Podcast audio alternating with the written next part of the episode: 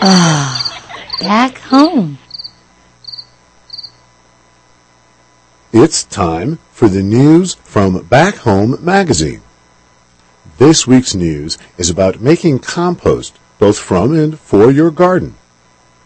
Each year, literally millions of tons of topsoil are lost to erosion and runoff into rivers and ultimately into the oceans.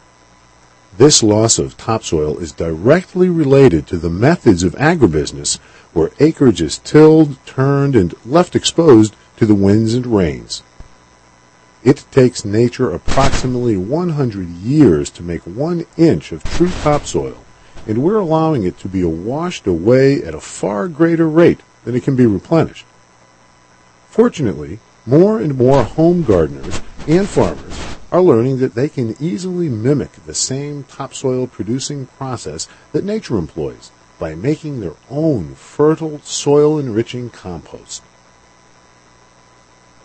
The basics of good compost are the proper mix of green and dry plant materials, soil, oxygen, and moisture. All those green leaves, stalks, and non-edible parts of a crop are typically rich in nitrogen and a prime addition to a compost pile. Many deciduous tree leaves are a great source of carbon, especially if raked and collected dry. Most Table scraps, like eggshells or leftovers from cooking fruits and vegetables, can be added to a compost pile. However, meats, whether raw or cooked, don't do too well in a compost pile. Soil is added because most soils contain the microorganisms that actually do the work of breaking down the organic matter. These microorganisms are called aerobic because they require oxygen to live and multiply. This is why it's so important to regularly turn and aerate a compost pile, in addition to wanting the materials to be evenly distributed as they break down. If your soil is poor in the proper organisms, or you want a fast start to your compost pile, it's possible to add bioactivators, a granular mixture made from the concentrated bacteria. Once your compost gets started, regularly lifting and turning the pile with a garden fork is generally enough to keep the oxygen levels at the right point. Finally, the last critical component is enough moisture for the compost to keep working. In a summer where everything is pretty much bone dry, most compost piles will need some extra watering. During rainy periods, it might be necessary to cover a pile just to keep it from getting waterlogged because too much water will also bring the aerobic decomposition to a halt. Compost piles that develop a foul odor are nearly always lacking enough oxygen. As a result, anaerobic bacteria, ones that live in the absence of air, take over. One major byproduct of anaerobic bacteria is methane gas, and it's the methane and other byproducts that cause the odor. But a healthy compost pile has a sweet earthen smell, and the compost is a rich, black, crumbly, nutrient-laden fertilizer. The final results will take close to a year, but planning ahead is the sign of a good farmer and high quality, made in your garden organic fertilizer that doesn't cost a penny is a lot better than fossil fuel fertilizers that can get quite expensive. More information on composting is available from Back Home Magazine. Our phone number is 800 992 2546 or we're on the web at backhomemagazine.com.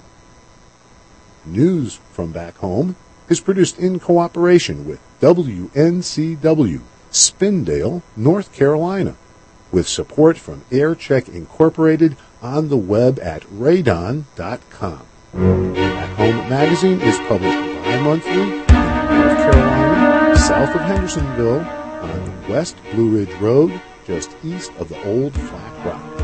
For all the folks back home, I'm Ryan Doyle. Thanks for listening. And you are listening to Your Community Spirit, the show about caring, sharing, and preparing for the changes needed in the world as we know it. Let's bring back the circle again, the circle of friends. the circle of friends, the circle of family, the circle of being. Wake up! Wake up. and be healthy and therefore wealthy to the peace and joy of Mother Earth. You are listening to your community spirit with Orda Energy Mon, And this is Tree Song. and those are our real names. Yes. Well, yours is. So, we have a bunch of happenings, yes. Happening town, happening region, happening And- springtime. and it is the spring membership drive. Yes, the spring membership drive. And guess what? If you validate our existence by giving money to your community spirit, people will quit asking you for money. yeah. It's like, because basically that's how this membership drive is going to work. Yes. If you give enough money, we don't have to ask for any more money and we stop asking. And I like that. Mhm. It's like, Yes, because our goal is to fund the uh, community radio station. So as soon as we've done that, you know, we'll continue with our regularly scheduled programming. which, yeah, sometimes you don't want to listen to that either, but yeah. In the meantime, we have to toot our own horn a little bit so that you realize the importance of community radio. Well, today, Friday, April 25th, from 3:30 until about 7 or 7:30, today is Global Youth Service Day from the Art of Living Foundation. If you meet in front of the Student Center at 3:30 p.m., you can get a ride to the Shawnee National Forest Ranger Station in Murphysboro. You can assist Sierra Club Outings Chair Bob Tyson with managing Tyson's Canyon hiking area near Fountain Bluff. Activities including putting up trail markers, sawing and clearing fallen trees from the trails and creek, and filling in wet spots on the trail with river rock. And guess what? You actually get to go out in nature in springtime. Yes, it's springtime, one of the best times to be out there. and you can fix it up so other people can go out into nature in springtime. Contact name and phone number is Betsy Herman at 618 549 5213 or just show up in front of the Student Center at the SIUC campus at 3:30 p.m. in order to get a ride. All right, and in other happenings today, um, oh, I, li- I like this one. King Corn, a feature documentary and discussion for Earth Month. They're having a series of uh, uh, films over at the Big Muddy IMC, 214 North Washington. This next one is coming up tonight at 7 p.m. It's called King Corn, and it's not only going to be the documentary, but it's also going to be a discussion. Uh, and it's going to be a discussion about the issues of local food, corn, where our food comes from, all that good stuff. So it's pretty exciting. Corn is food. I thought it was used just for making fuel. Well, I guess that's something that's up in the air right now. Are we gonna Up in the air. You say it pollutes? Could be. Could be. Um, Depends on whether we eat it or whether we uh, burn it. yeah, if you eat too much, you might get yeah some pollution. yeah. But if you tap in that pollution, you can power your car. yes. So feel free to get gassy. yeah. So if you want to learn more about this topic and see a documentary and talk to other people about local foods and uh, related topics, that's happening tonight at 7 p.m. at 214 North Washington in Carbondale. I know I'll be there. Hopefully, we'll see you there. And if you want more information about local foods, you can go to Eat Southern Illinois. Not actually eat it, but you know, eat good food. EatSouthernIllinois.blogspot.com. Yes. And there's a very good blog there. yeah, that's It's got pictures and it's got well stuff about food and eating in Southern Illinois. Yeah, that's a very good blog, and it's they're the ones leading the discussion, so you can check that out to get some food for thought before coming to the documentary. Did you just make a punny I think I did. I like Yeah. to pontificate. pontificate? Mm-hmm. In case you didn't know, this is Earth Month. Somehow, some way, we have designated a month for the Earth. Well, as part of Earth Month, there will be an open house at the Town Square Market.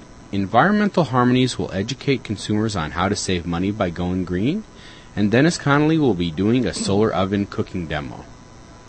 It's like, well, my mom was doing that this morning. I had lunch. so she demonstrated how to bake potatoes.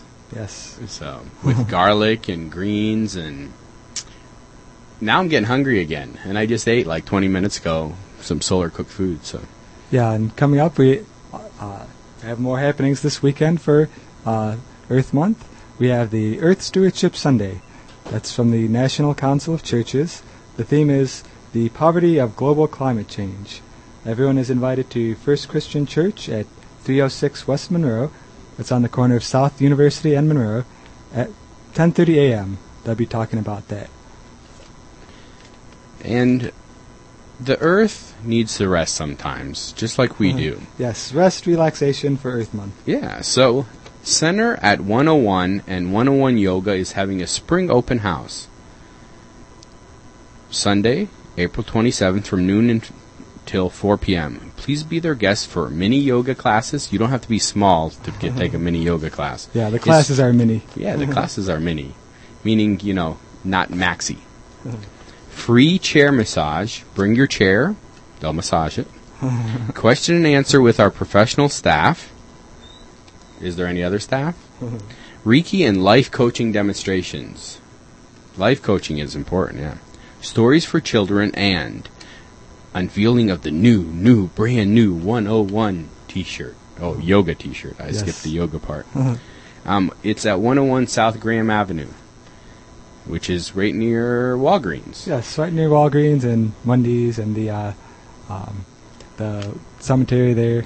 It's between the two parts of 13. Yep. And So the biggest part of going green this weekend, though, is Ah, yes, the Southern Illinois Irish Festival. And uh, this is such a happening weekend that, you know, we, we could have spent an entire show just explaining the happenings of the Irish Festival. But uh, luckily, there was an insert in the nightlife uh, that explains a lot of these. But for those of you who that's a, that's a real insert. There's oh like yeah, that's I don't know. I'd hardly even call it an insert. It's an entire another twenty paper. pages. Yeah, It's the it's, it's like the Irish Times. Irish Times. It's like the Southern Illinois Irish Festival program. And uh, we can mention just a few of the highlights here. You can check out that for more details. Um, you, if you didn't catch it, you already they already had a uh, group called Mother Grove last night. But coming up tonight, there's a uh, few musicians: Jimmy Curley and Martin de Corgan, and Sean Cleland and Jimmy Keane are playing. And then on Saturday, uh, Kathy Ryan Band, and those are both at Munksy McGuire's. And oh, the Friday one and the Saturday one both start at eight o'clock. And then, as usual, they have the for the Irish Fest they have the Celtic Fair, and that's coming up on the 26th and 27th. That's the Saturday and Sunday.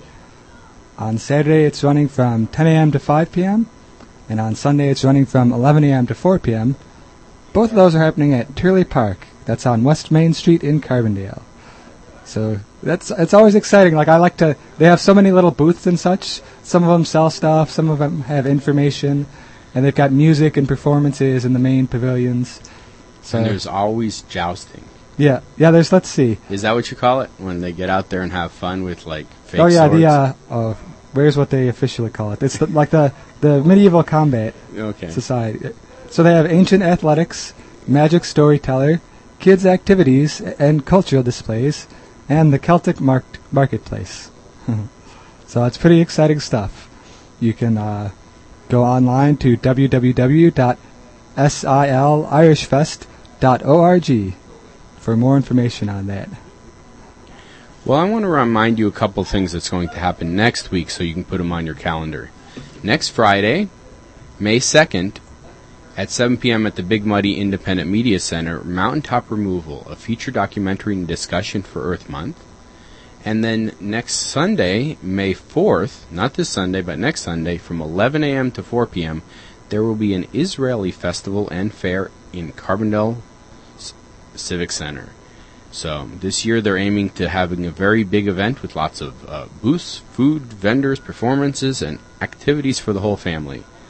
So they're gonna. I don't think they're gonna quite be up there with the Irish festival, but they're going to try. Yes, it's going to be a very festive uh, springtime. Okay. Is that all our happenings? If you would like your happenings to get on this happening show, because we happen to be the happening guys, this is Ord Energy Mon, this is Tree Song. and you can email me at info at yourcommunityspirit.org. And you can email me at treesong at treesong.org. And if you want it to get on the air, email us both. Yes, just to be on the safe side. Yeah, because we like being safe. So, without money, power, or the right to vote, how do children and teenagers find a voice in society? Why should they care? International lecturer and environmental expert Chris Maser can help give youth a voice in society. In his new book, Teaching Kids to Change the World, Search Institute Press, February 2008, Maser and co-author Jennifer Griffin Wiesner show parents, educators, and youth leaders how to help young people take an active role in their community and voice their needs. Describing how teaching youth how to think, not what to think, will empower young yo- people to take an active role in their community. Again, the book is Teaching Kids to Change the World Lessons to Inspire Social Responsibility. That's pretty exciting. Our children are our future. I know that's such a seen by many as a cliche thing to say, but it's true, which is why people keep saying it. Well, I mean, it's like why should we care? And so, give us a give us social responsibility and the the responsibility to care. And guess what? I think people are afraid the youth of the youth. They don't want them empowered. You know, Yeah. if you really think about it, they're worried, you know, like that they're going to be uh, old and then the young people will take over everything. it's like, well, Let's- maybe not so old. So, But that's what's going to happen, so we may as well uh, share ecological and social perspectives with the young. So today's top story. Da da da da! We decided to just do a few top stories instead of reading lots of news articles so we can talk because we like, you know, Yeah. pontificating. Is that what you said? Pontificating, pontificating. hmm So, yes, we have this, uh, This top story. Top story. Excuse me, interference and loathing in Washington, D.C. Did you say interference and loathing? Yes, interference and loathing. In Washington, D.C. Uh, over 800 U.S. EPA scientists report political interference in their work, a survey says. Oh, survey says interference with science. so more than 800 U.S. EPA scientists reported some form of political interference in their work in the last five years, according to a survey of EPA staff by, staff by the Union of Concerned Scientists. The UCS sent out some 5,500 questionnaires to EPA scientists and received some 1,580 responses. Over half of the respondents asserted that they experienced political me- meddling of one kind or another in their work. Those most likely to report interference in work, they worked in offices involved in writing regulations or conducting risk assessments. Industry groups and the White House Office of Management and Budget was cited repeatedly by the EPA scientists as sources of the pressure. Pressure, pressure, pressure. Yes, the pressure is building. Representative Henry Waxman, chair of the House Oversight and Government Reform Committee, sent a letter to EPA head Stephen Johnson this week, warning of a hearing on the UCS survey results next month. Quote, These survey results suggest a pattern of ignoring and manipulating science in EPA's decision making, Waxman wrote. He wrote that? Wow, he wrote Wow. that. I, I could have told you that without the study, but uh, this backs it up with hard, uh, hard data. Yeah, well, you know, kind of you have to do that. The Yeah. government doesn't rely on your opinion or my opinion. yeah, They kind of, well, they don't even actually rely on studies either. Mm-hmm. They kind of just rely on fiction sometimes. But yeah. But if you you know. got a study, you can throw it at him and say, "Hey, pay attention to this." sometimes you want to throw it at them. yeah, And sometimes you do throw it at them in your mind at least. yeah. But So that's a lot. That's, um, you know, I'm, I'm a big fan of letting science do its thing. You know, I, I don't have 100% unerring faith in science. You know, sometimes scientists make mistakes or come up with theories that are inaccurate or are biased socially or culturally. do you But- question authority? I do question authority. I question everything. But given the choice between, you know, the research of these these 1,580 scientists who responded versus some politician or some corporate person who has an interest in the results, I think I'll go with the scientists on that one. And uh, the source from this was the Washington Post and the Los Angeles Times, in case you thought we were making it up. Yeah, we're not making this up. You could go check with the Washington Post. Like, so today's tip. Every once in a while, I like doing a tip, like an environmental tip or just you know, my opinion tip, just something to think about. Today's tip don't top off your gas tank. When you may be tempted to add a little more gas to your car to round off your dollar sale, even at the risk of overflowing the tank, this is one instance when you really shouldn't go with the flow. Tapping off the gas tank isn't just uh, bad for the environment, according to the U.S. Environmental Protection Agency. Hey, they're actually doing some studying. Yeah, they're actually paying attention Yeah. today. The U.S. EPA, it's also determined it's also detrimental for your wallet because the gas nozzle automatically clicks off when your gas tank is actually full. Topping off can result in your paying for gasoline that is fed back into the station's tanks via the pump's vapor recovery system. They Ah. have they have a thing there that sucks the vapors back into the tank. And so if you go to top off the tank, you're actually sucking that gas, well, sometimes, right back out of your tank. Which prevents gas vapors from escaping into the air and contributing to air pollution. In fact, topping off can even foul up the mechanism and cause not only a gas pump failure, but also potential air pollution problems. And another little trick is top fill your tank when it's cold. You will get, well, like 1% more gas. Because, well, anything, the hotter it gets, the less volume it has, or what is it? The more volume it has, but the less dense it is. Did I just sound like a scientist? I just Uh-huh. made that all up. For a moment there. Yeah.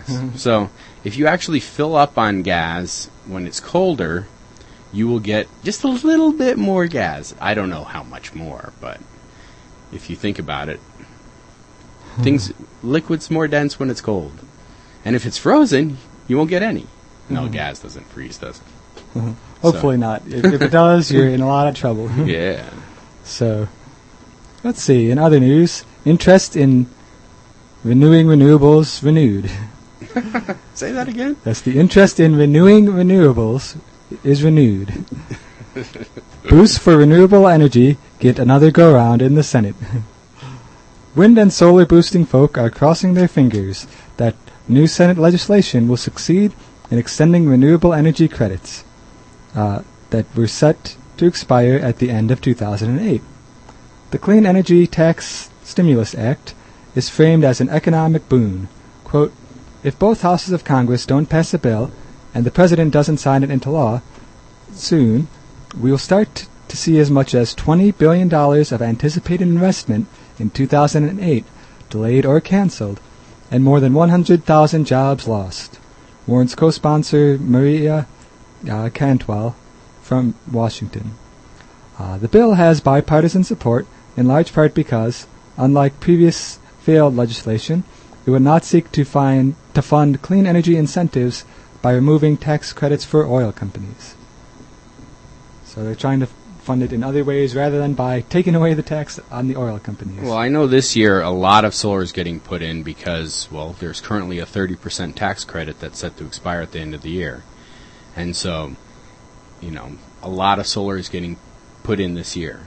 But if they don't extend the tax credits, the industry has a, a potential to not collapse, but to stagnate. yes, to stagnate, to experience reduced growth.